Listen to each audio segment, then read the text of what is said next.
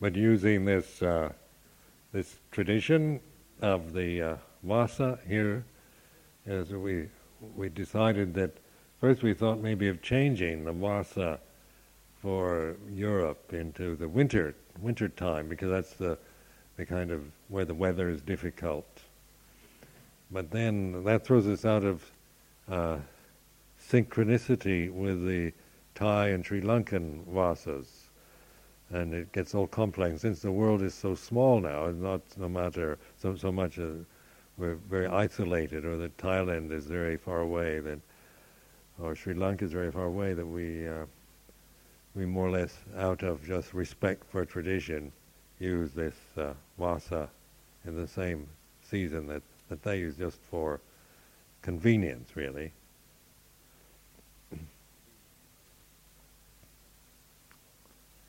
And then, of course, the reflections of coming together and separating. Tomorrow, the uh, various people will be leaving Amaravati, people that came here, and then separating.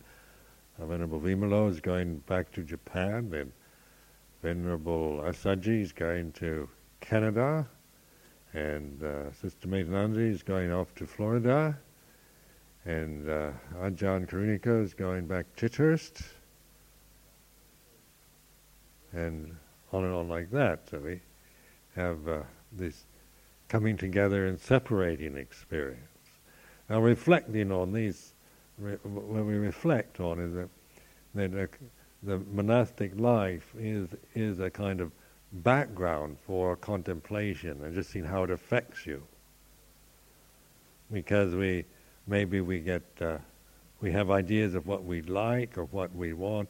Sometimes when the community goes down there, bhikkhus become scarce, or siladharas become scarce, or there's hardly any anagarikas around, and all that. Then people uh, feel there's something wrong, or the the mind goes into into this kind of anxiety.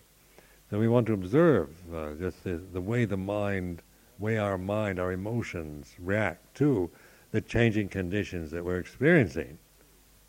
It doesn't matter if we're all here or we all disappear, as long as we're being, you know, using a situation for observing how our mind works. We're not here to just try to support a community just to, for some kind of emotional dependency or some ideal of what we want as, uh, as a community. And uh, we, we, then we get attached and we get very, uh, you know, very fixed and, and also very upset and very disturbed by the changes that take place in any situation if we if we're attached to a particular certain aspect of it. And then we want to observe that that attachment because that is the cause of suffering. Attachment through ignorance is uh, is the cause of dukkha. And that's for you to contemplate. To contemplate means for you to to observe what attachment is. And so you know what, what why you know what suffering is.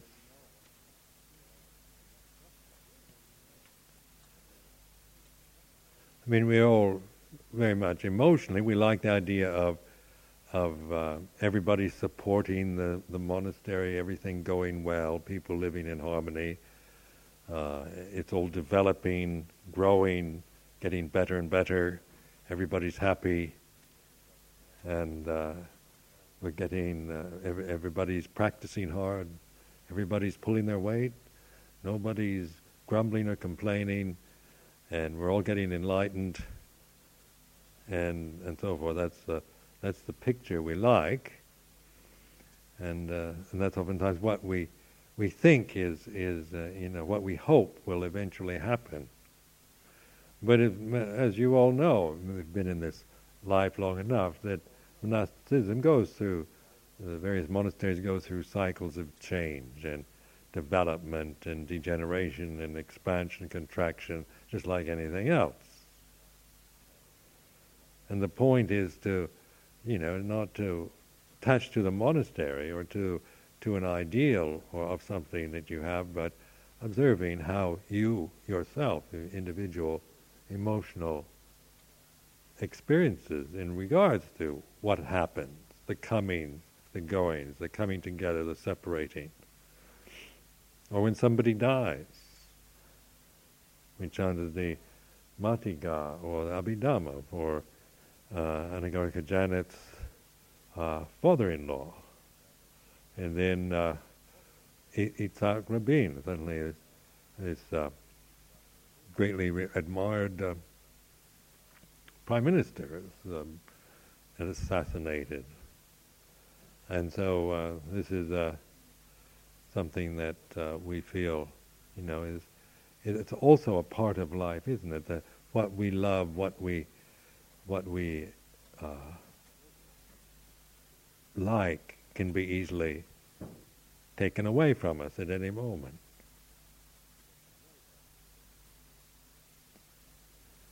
This uh, investigation, looking into, is is not an analytical thing. It's not thinking, but it's observing.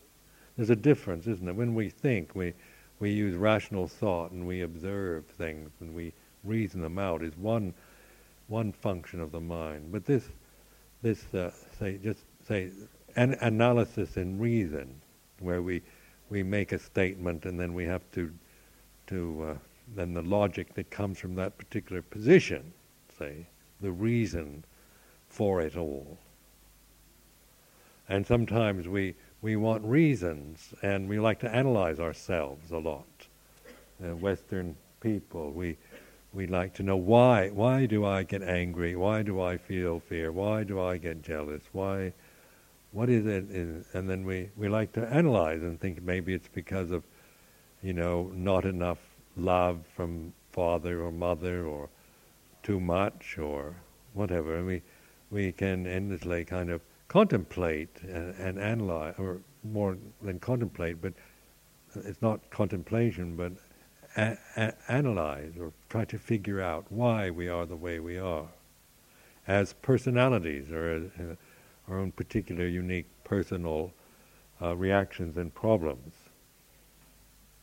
But mindfulness isn't isn't doing that. We're not we're not trying to trace the the cause uh, of of the condition itself, but recognize that that attachment to conditions out of ignorance is suffering, and so we're we're we're using that particular teaching not as a position that we believe in, but as a statement to investigate. We're to try to find out if that's true or not.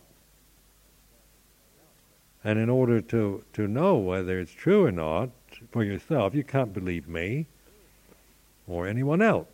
You're not even supposed to believe the Buddha. You're supposed to find out through this investigation, looking into, observing, witnessing, which is not reasonable activity. It's a, it's like an observation, like a somebody looking and observing, alert, attentive, watching. And so when you're suffering is a clue, isn't it? The dukkha is the, is the kind of key, the first noble truth. When dukkha is, not, is, a, is a kind of ordinary experience we all have. Nothing special. It's just, you know, you can, as you, as you increase, your mindfulness gets more and more uh, kind of con- continuous. Uh, you realize how much unpleasantness we have in our lives through this sensitive state we're in. Just how the mind can easily just feel a, a sense of aversion over the way somebody said something or over just having an unpleasant thought in the mind and and how much of our life is uh, is is uh, kind of there is so much suffering in it that we we're just used to that we don't uh, we don't even uh, don't know they're suffering. I remember one time uh, somebody somebody asked their relative about an auntie about whether she ever suffered, and, and uh, she she she didn't like the question. She says, "No, of course not. I don't suffer," and then walked off and told, was talking about her her new her garden outside, how interested she was in the particular plants and whatnot in her garden. a total dismissal of suffering. To say, I don't, don't talk to me about it. So sometimes uh, a more kind of uh, severe experience uh, makes us realize what suffering is about. When somebody we love dies, or we we we go through some kind of extreme um, sense of failure, or rejection, or broken heart, or whatever, these things are, give us sometimes are awakening experiences for us. we suddenly uh, recognize that this realm is suffering, this this realm that we're experiencing through the human conscious form is is very much the realm of dukkha.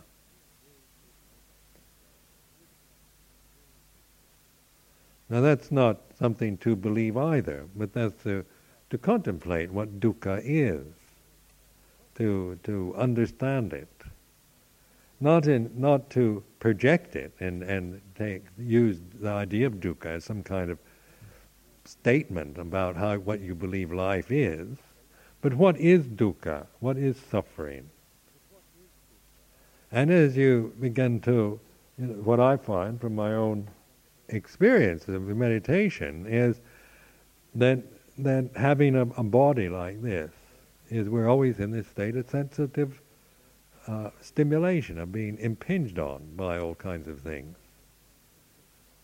and then we, and then we, um, we're we're in a state where we're co- we're constantly being irritated or agitated through the environment, and then we also, as we develop uh, and grow up, we, we get conditioned uh, through our emotional habits and and views and opinions cultural attitudes and so forth, we have particular uh, sense of our self worth and and all the biases and prejudices that we acquire from the culture, from the family, from the background that we come from.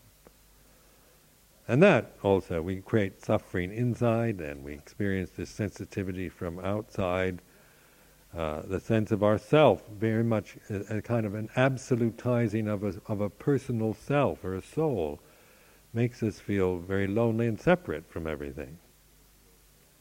And I've noticed that that uh, in my own conditioning that this is very much a, um, a very very strong tendency of the mind to see things in kind of absolute terms of seeing people as kind of absolute he is like this and she is like that almost fixing in your mind that they're they're the perception that you have in your mind kind of ongoing all the time, or that I am this person, this this kind of person, some view or feeling about myself, as if it was an ongoing 24 hour, 365 day uh, of the year, 62 years of me being the same person every moment of those 60 years.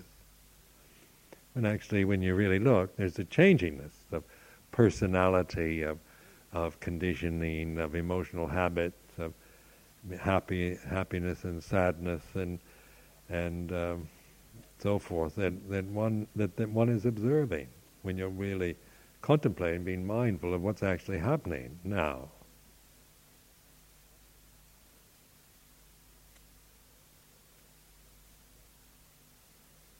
And so the refuge then is in this awareness.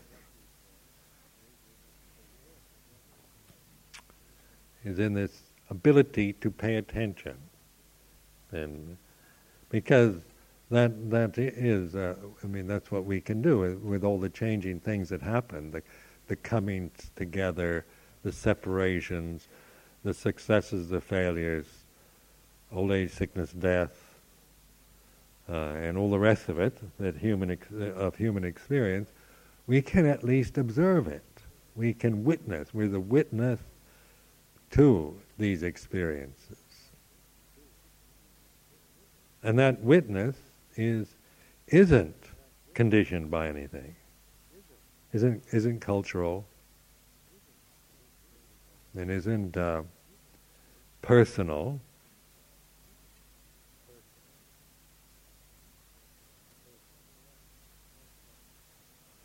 So that that's what we call the door to the deathless. Aparuta tesam amatassa dvara. The doors to the deathless are open.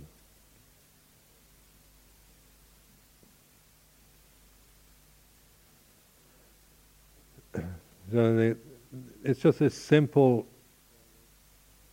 ability that we have is to pay attention and be awake.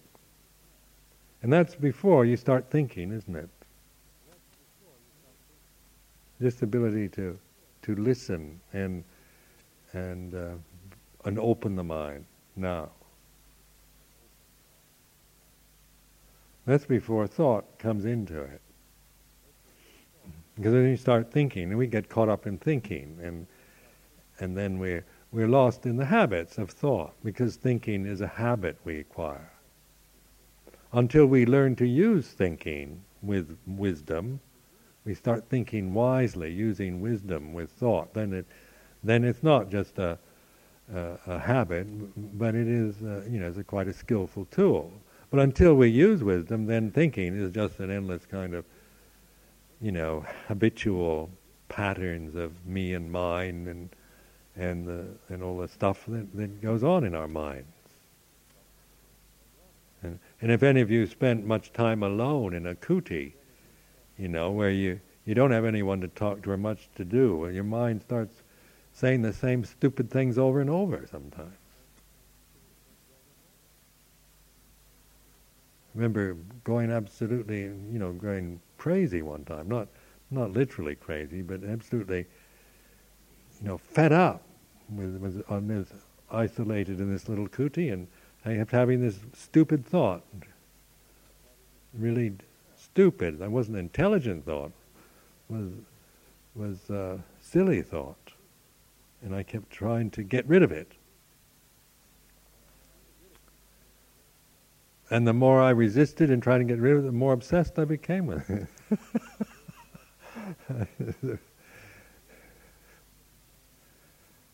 So the thinking, thinking, you know, and, and the sense of me and mine, what I feel, myself, my view, my opinion, how, what do people think of me? Am I liked? Do people appreciate me? Or people don't like me? Am, am I, can I meditate? Or can I really practice? Do you think I could ever get enlightened? Or maybe I'm a hopeless case. Maybe I, I have not enough parami. Maybe I'm, I'm a, just totally impossible. I have to wait for the next lifetime, or maybe whatever we think. I mean, we we we we we have maybe different way of looking at ourselves. Like some people see themselves may, mainly through very negative images, through what's wrong with them. Some people think of themselves in very positive terms. The other day, went had breakfast with somebody in in Petersfield, who who talks about himself always in, in the most in superlative uh, terms. I don't meet many of those in England. As I was saying goodbye, he says, he said, uh, "Don't you think you were very lucky to come and see me this morning?" something like that. I said, yeah. I said, yeah, I'm a very lucky person. but whatever the the view is, whether you think you're the best or the worst, or or maybe you're more reasonable, you're kind of partly good and partly not so good, or whatever views, or you know, like like the uh, the, in the in the sutra they say whether we think you're inferior, superior, or equal. Uh, even thinking yourself equal to everyone else is still a thought and a view, a self view. Not to mention thinking that you're better or worse than anyone else. So this you can observe. A viewpoint is like that. I am this type. This is me. This is the way I am is a view. And it's not that it's even wrong in the sense of absolutely wrong, but it is a condition of the mind. And when we attach to it, then it then we we tend that tends to distort and influence how we perceive the things around us. We lose that wisdom, or we don't use the wisdom. We get caught in analyzing the world through a particular viewpoint, a perceptual distortion.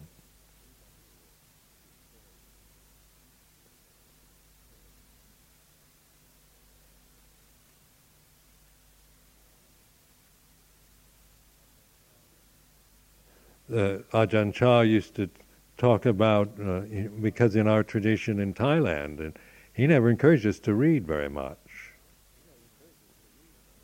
So I asked him one time why, and he said, because it makes you think too much and you get too many doubts. If you read the, too many Buddhist books or anything, you know. I mean, you start thinking and you're trying to, to uh, take the words out of a scriptural text and uh, and those words are influencing. You tend to grasp these words, and you don't see what you're doing, grasping the words, grasping a, an idea out of uh, out of the suttas. So then, you know, it's like trying to explain the the four stages of Sotapanna, Sakadagami, Anagami, Arahant. This is an endless kind of a problem with Western people because the just the way we tend to to grasp those those particular perceptions make them highly personal or make them too exalted so that we don't they're not helping us in, in coming to any kind of reflective realization of what, what, what we are doing of where we are at in this path in this uh, way of living But it doesn't do you any good to go around thinking of yourself as a sotapanna or to think that you're not one. Because if you grasp the view, I'm not one, or grasp the view, I am, you, at least you can be aware of the a viewpoint and, a, and the grasping, and the result of that grasping. Because we, you know, the point is not to, to define ourselves or to through any kind through any perceptual through any perceptions, but being able to just awaken the mind, the awakened one, the Buddho, the one who knows the way it is. So, in monasteries like this, we're talking with uh, you know, how easy it is to get worldly things, make worldly things the kind of important, give them the kind of emphasis, as because the world does have a have a kind of urgency, and and it announces itself as terribly important. And sometimes our practice, the practice of meditation, doesn't seem as important as the world, worldly uh, urgencies, worldly conditions. So we oftentimes, my feelings are more important than my practice of the Dhamma.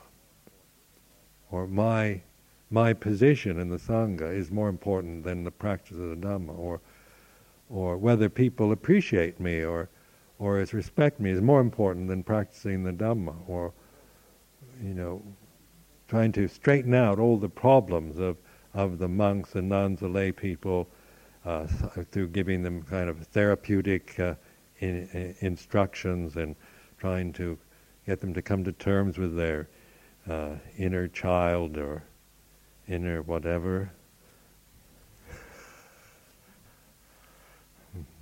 Work out all their problems for them and endlessly kind of.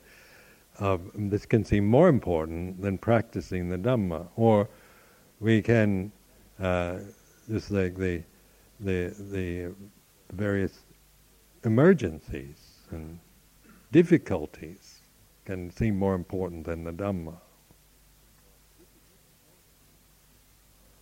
But notice this sense of something of how the, I noticed that the world does have that. It has a kind of hysterical tone to it sometimes. You can hear it in yourself, the worldly conditions in yourself that kind of scream and internally scream or very insistent, very forceful emotion.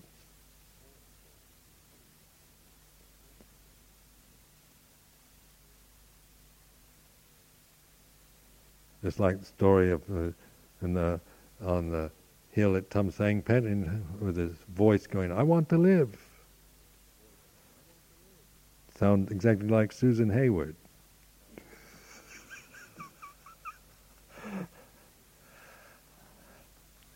Screaming voice, I want to live. Uh, because uh, uh, the sense of dying takes place. You kind of you feel, you, as you're letting go and realizing that relinquishing things more and more, that there is a kind of uh, feeling of death and, and dying. Desire, desire is dying. It's, it's, it's ceasing, and then the then the emotions can can react very strongly. You know, I want to live. I want to be happy. I want to have a relationship. I want to have children. I want to fulfill myself, want to become somebody. And all these things, these kind of emotions can become very insistent, very real for us.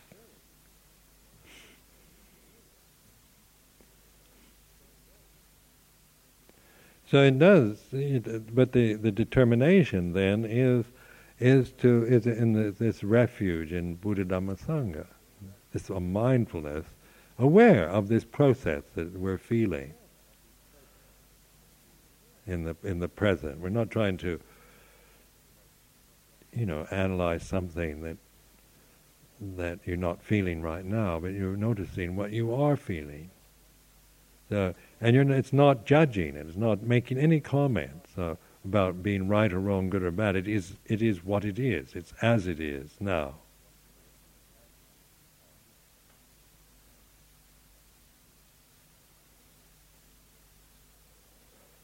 And so the, the this uh, this now, the pachuban in Pali, say pachubana dhamma, here and now, and the the this is this is where experience is now. We only experience now. So contemplate that. This things like experience is now. What you're experiencing right now. And even uh, even if you're planning to go somewhere tomorrow, that is that you're experiencing that planning now. And so this this now is is is forever changing in its in its quality and intensity and uh, conditions. But that which is aware in the present, in the now, is a steady, is the steady refuge that we can trust.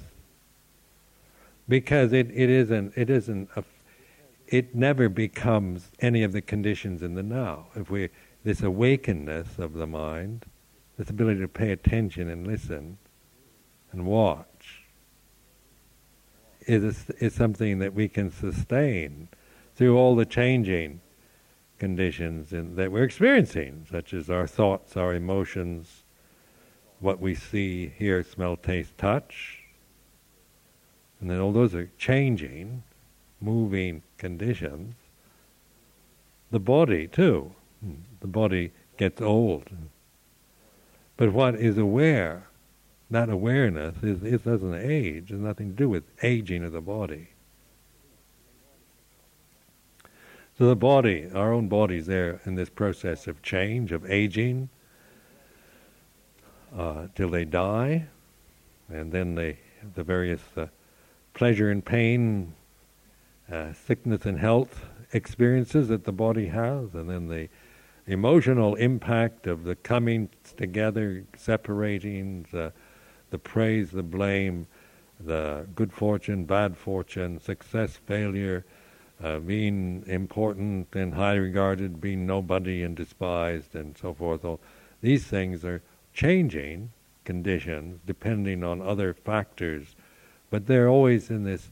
They're always, but we experience them only in the now. So, like, like even if you think of yourself as, as a, you, you perceive yourself as a failure, when you really look at it, that's a perception in the now. And uh, the sense of yourself in whatever, whatever adjective you want to describe yourself is only, is only a thought in the present. It has no, you know, when when, when that awareness is isn't that. It's not a self. That awareness isn't a personal thing. Isn't isn't English or French or anything. Isn't male or female. Not even Buddhists.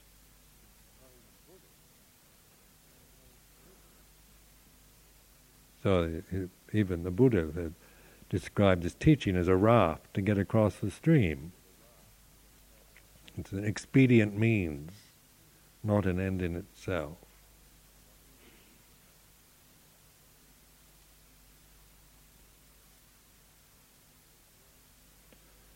So that's why in in the, this uh, next year, '96, uh, just to, to encourage you to keep keep. Uh, this is a we need to keep reminding ourselves because we forget.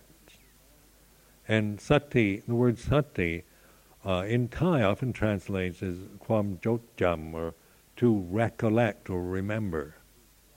To remember.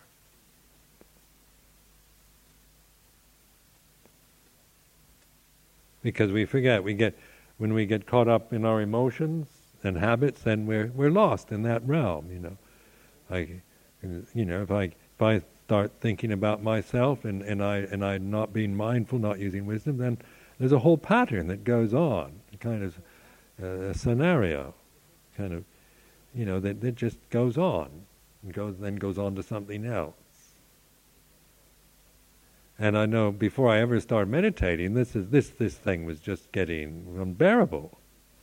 You know, things would just kind of affect you, and then you'd be stuck in these kind of emotional habits that would just go on and on and on. And you kept trying to distract yourself and run away from things using all kinds of ways that are just uh, to to get out of the misery of having to think the same unpleasant thoughts or have this the same obsessive uh, memories or or inadequate emotional reactions to life and so forth. They just seem to be one seemed to be stuck in it, in this mire. And then the then the the practice of meditation was a real breakthrough because in the in the end one one began to realize that understand now the, what the mind is and how to how to use it, how to develop it.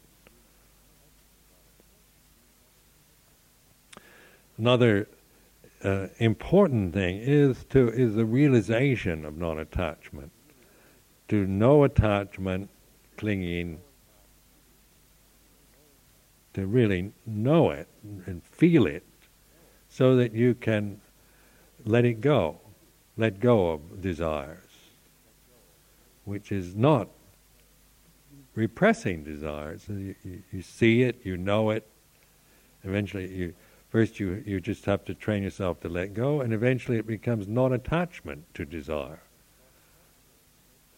Because you might feel a kind of vipaka karma, resultant karma, emotional habits that arise in the present, and the desires for this or or tendencies or inclinations for something or other, and, and but you, you don't attach as your mindfulness increases and you're able to sustain it. You can realize non-attachment. So then that, that really allows the and say vipaka karma to cease without making any any new new karmic connections with it, either through indulging or repressing it. So then, more and more, the mind is you realizing the emptiness of the mind or the purity of the mind. emptiness in English sounds doesn't uh, doesn't sound so good, does it? When we say the empty mind, it sounds like like lonely, absent, or void, or vacant.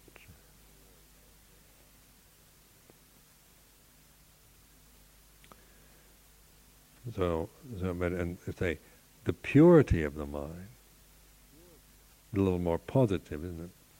because in that state where we're mindful, it's pure. There's, there's no there's no taint in it. There's no self. There's no dukkha. At least I can't find any. Because it isn't it isn't an object. You can't find anything. It is that's the way it is. Just that ability to sustain attention in the present. It's so simple, utterly, utterly simple.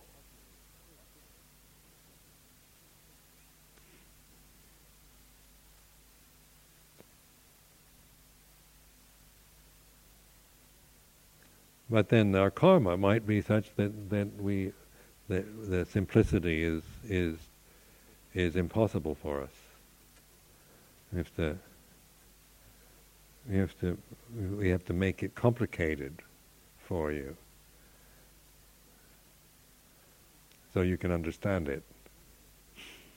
But at least even the complications are pointing, aren't they? They're, the, the, the aim isn't to to just uh, involve the, the intellect as just a, some kind of exercise, uh, but in order to uh, say keep reminding, keep remembering the Four Noble Truths, the Eightfold Path, and these different the, the efforts and the facu- faculties and the powers and so forth, all these different lists and teachings within Theravada Buddhism you know, can be very helpful because they they they help us to look at things from different from different perspectives, in terms of, uh, say, in terms of of power, or in terms of the the function, or in terms of things like effort, or or faith, or wisdom, or concentration. But not to hold views about these things, but to realize them. Well, you, you don't have to have a view you, because you, it's something that, that goes on, something that ha- is happening.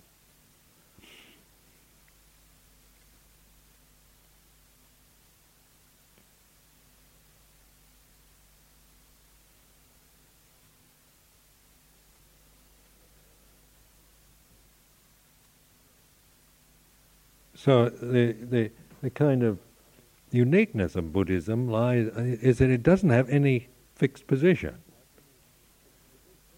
And you're not. Uh, it's a.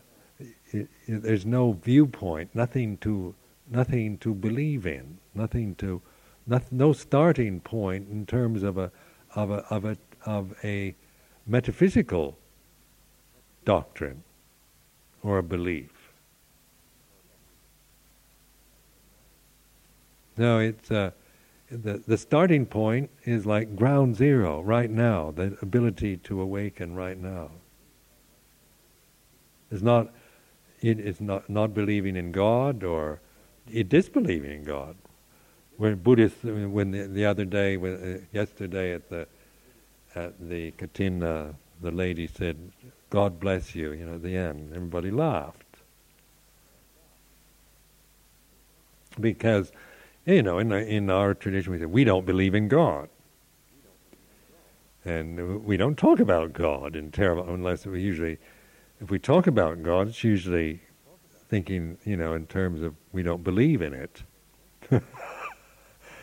Something like that. The, the, uh, and, and you hear people say, you know, Buddhists, especially in Theravada, especially in Sri Lanka, they're, they're very strong in, in I think because they were so threatened by um, Christianity that you, some of their literature is very we don't believe in God kind of very kind of this is you know what we don't believe in.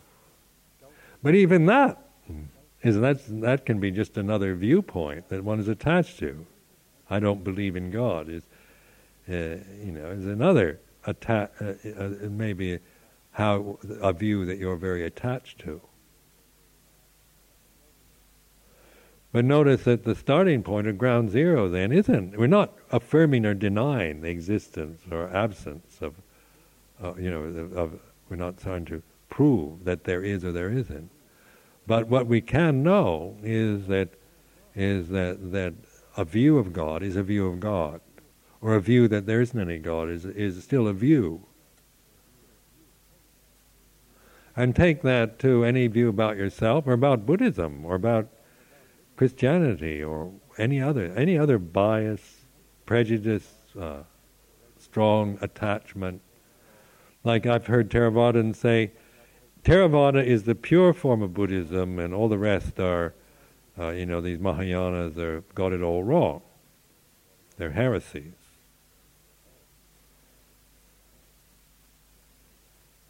That's a view, isn't it? It's a viewpoint. Theravada, Mahayana, these are viewpoints.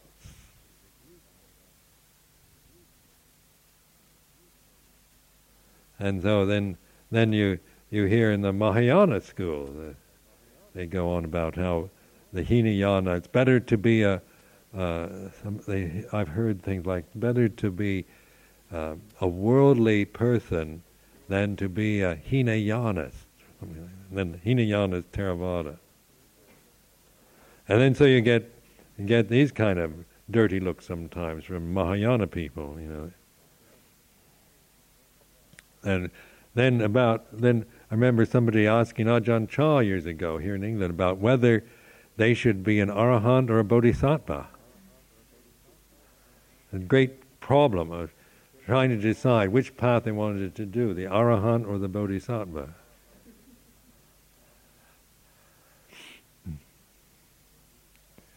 And so these are, you know, you get these viewpoints, don't you, from reading books and from hearing, listening to people talk and uh,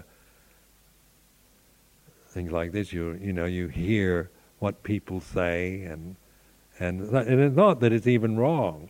You know, not trying to say it's wrong or it's right, but it is a viewpoint, an attachment to views. What is it like? You know, attachment to a view of rightness creates a kind of a sense of of wrongness, of absolute kind of an absolute wrongness, an absolute rightness. Where right and wrong are, you know, relative. They're not absolutes.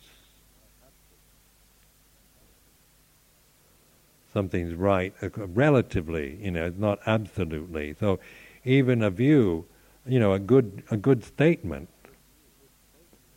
uh, you know, some some wise uh, words of wisdom can be, they are right, but if we attach to those words of wisdom, what happens? We don't reflect, we don't contemplate, we just re- reiterate words of wisdom all the time. We don't develop wisdom. We might be able to say words that that sound wise, but we're not wise ourselves because we're not using wisdom. We're merely parroting the, the wise phrases of others. So the that's why when some some foolish person says, you know, contemplate somebody, some foolish, silly person says to you, "Do good, refrain from doing evil, purify the mind." You think, "Oh, shut up."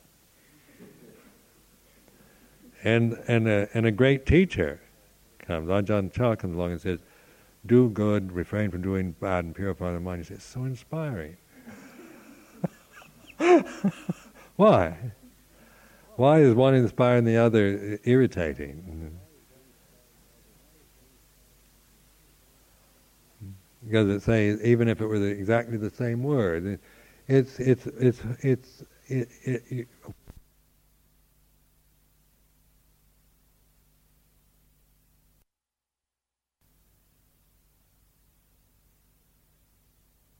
you're saying, you know, whether you're awake and aware, whether you're there's wisdom there and there's compassion, that's felt, you know. That's we pick that up intuitively. The words, and if these are lacking, and words can be all very clever and brilliant and and uh, entertaining, but it somehow doesn't reach us. It can oftentimes irritate us. We can often feel averse. There's nothing more irritating than these like these born again Christians that that that look at you in the eye and say, God died for you. and and there are kind of tears in their eyes when they say it, and all you feel is kind of nausea.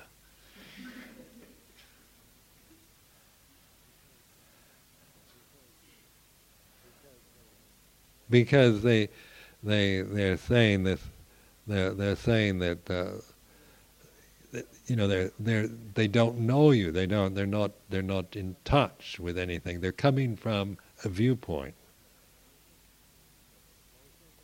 from an emotion, from a belief.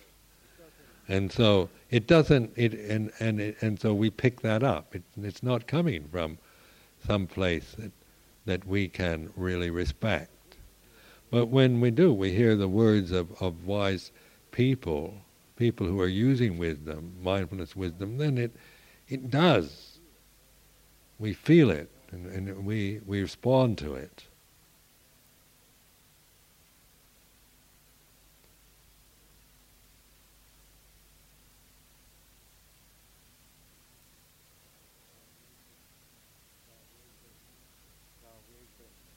Now awakened awareness is something that one can't make anyone else do. I mean, it, like like here at at Amaravati, one can give I can give talks like this, but whether you do it or not is is up to you. Something that that uh, one encourages and one reminds you to do, but but it's your responsibility, and you have to take that responsibility. If, if this is what you're here for, if you if you're if you're not interested in this, then I suggest going someplace else, joining born again Christians or whatever, or making money, or get married or do something. But if if you're interested in this, then then uh, then this is uh, you know this is really make a, a kind of adhitthana or a resolution to keep at it because especially very important when it all gets when everything goes wrong. Because it's easy to practice when everything's going right and you're inspired. But it, it, when everything starts falling apart then then we we can easily uh, convince ourselves that this this way is wrong or there's something wrong with us or whatever. And believe all the views and, and emotional reactions we're having rather than learning witnessing remembering observing.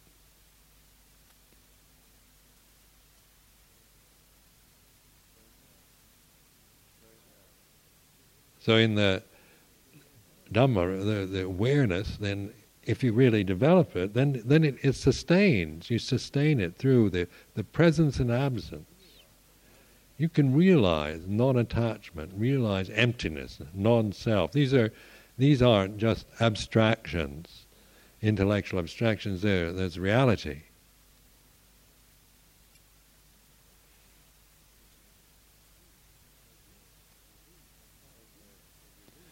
and the, the relief of not being anybody of not having to prop up a self or prove or or defend or justify or just endlessly be obsessed with oneself as a person. That's a that's a relief. Not to be not to take a position of of trying not to be anybody because that's another attachment. Have, have a view that you shouldn't be anybody. But that which is, but as you you have that sense of refuge, as that increases and the, and this awareness is sustained and wisdom is being used, then we lose that, that interest in being somebody. It's no longer even interesting for us. To be a person, to be anything.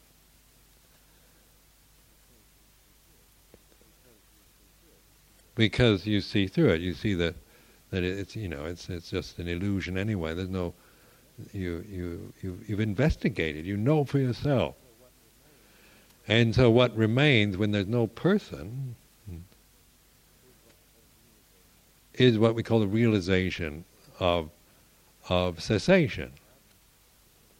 the absence of a person. But so this this awareness is the, is the the means, the vehicle.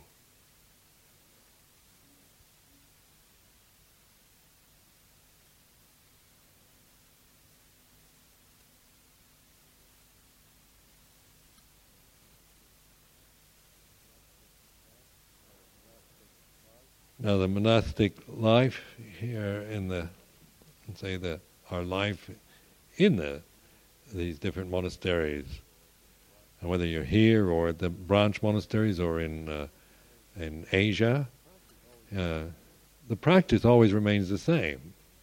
Not not a matter of that you do, you know, one practice here and another practice there. Mindfulness, wisdom is uh, is what you use. But the things can vary, like in different monasteries emphasize, teachers emphasize, uh, maybe teach in different ways or different, emphasize different aspects. Which is, is oftentimes good for us because we, we do have to be, you know, stimulated or to have to confront something as we get, we get adjusted or used to a particular style or way of living, then sometimes when we change or we're kind of thrown out of that particular routine or way of talking or whatever, that your way of reflecting or way Ajahn Sumedho does something or something, then you, you know, change. Oftentimes we we feel uh, different reactions to it. But the practice is always the same. This awareness, isn't it, of of change, of resistance, of of uh, being infatuated, of being resistant.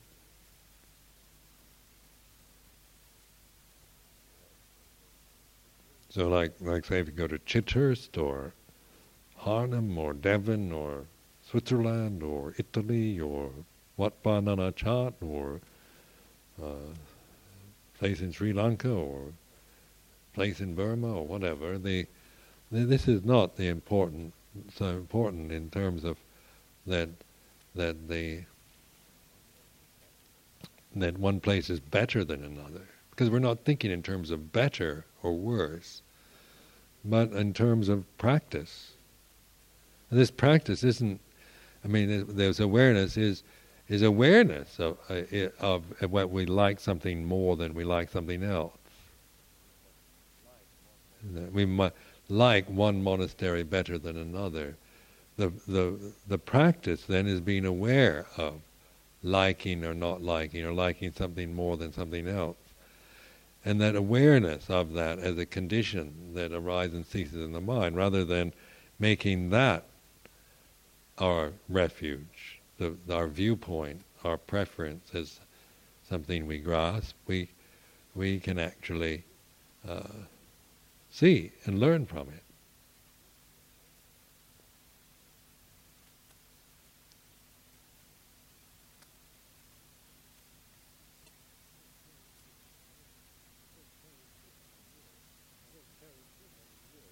And then carried through many years, this practice is, is very, you know, is, is a, it's a, is a profound effect because it more and more that it's so clear the teaching and the way is very clear as you keep keep paying attention to your life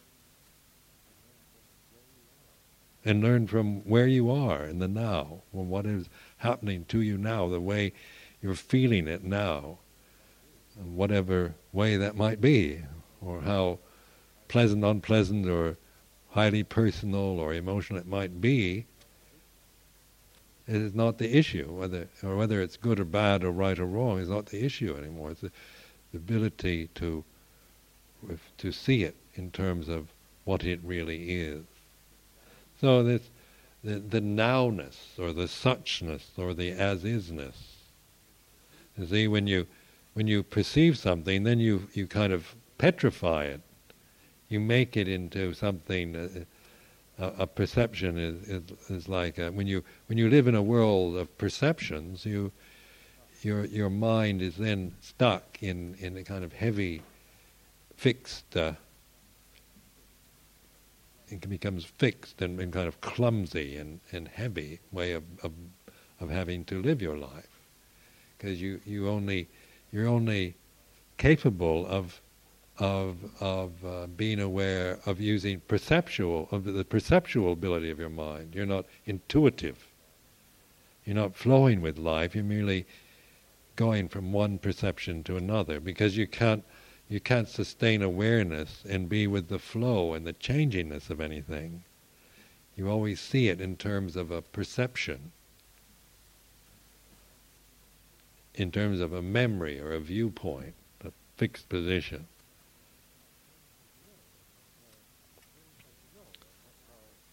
And you know that how, how painful it is. I remember in in uh,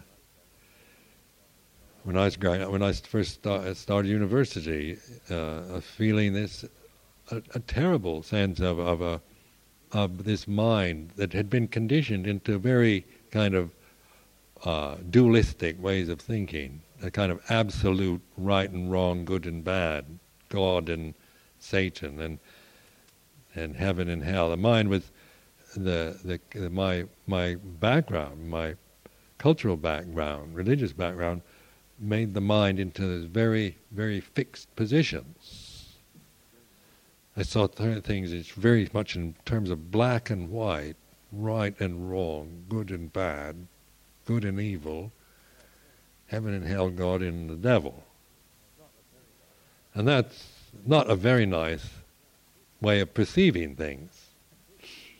You know, intuitively you feel something's wrong, and it's not. It's not the way things are. But yet, the the kind of background I'm from was very much an affirmation you know, of this way of thinking. This is the way people in my family tended to think, and the the kind of what was acceptable in terms of how you thought.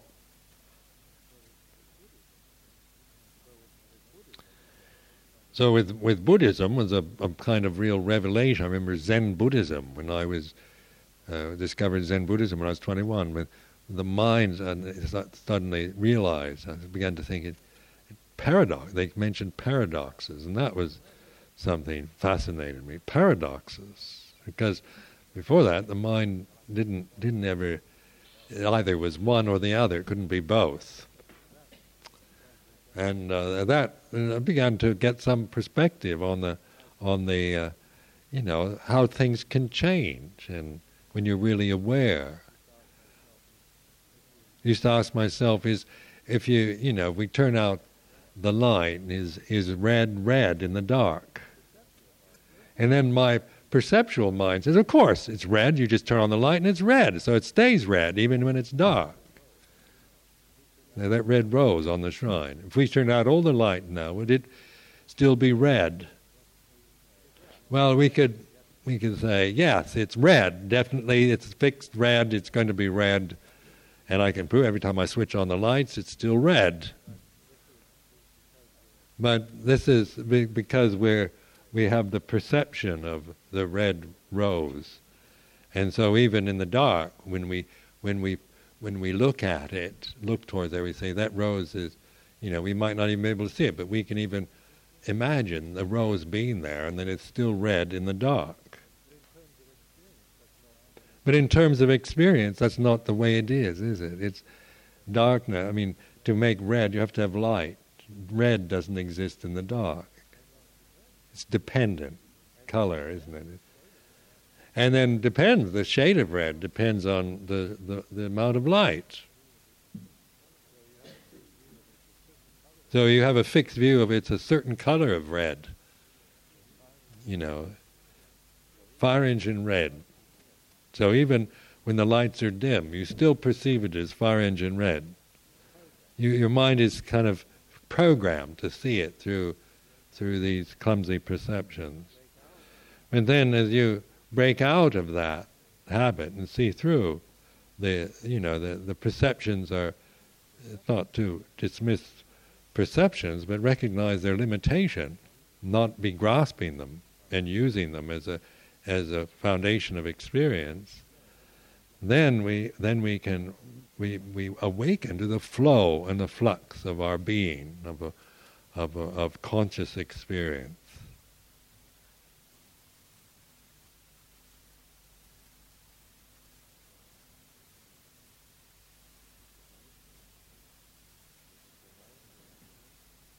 So tonight is the is the Wan Phra the full moon night, but uh, I think uh, the community is uh, rather uh, tired out, and there's this uh, influenza germ going around, and so if you'd rather not uh, sit up,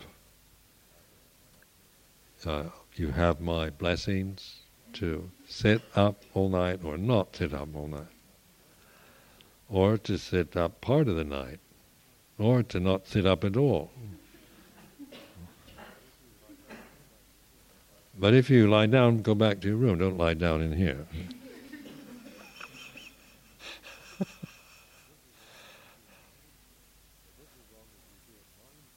but just as long as you do it mindfully,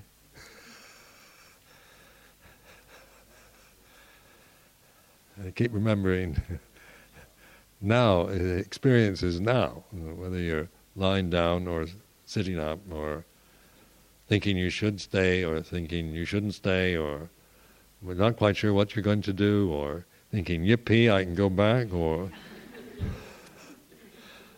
thinking, oh, gosh, you know, they're letting us get away with too much. Ajahn Sucitto would make us sit up all night.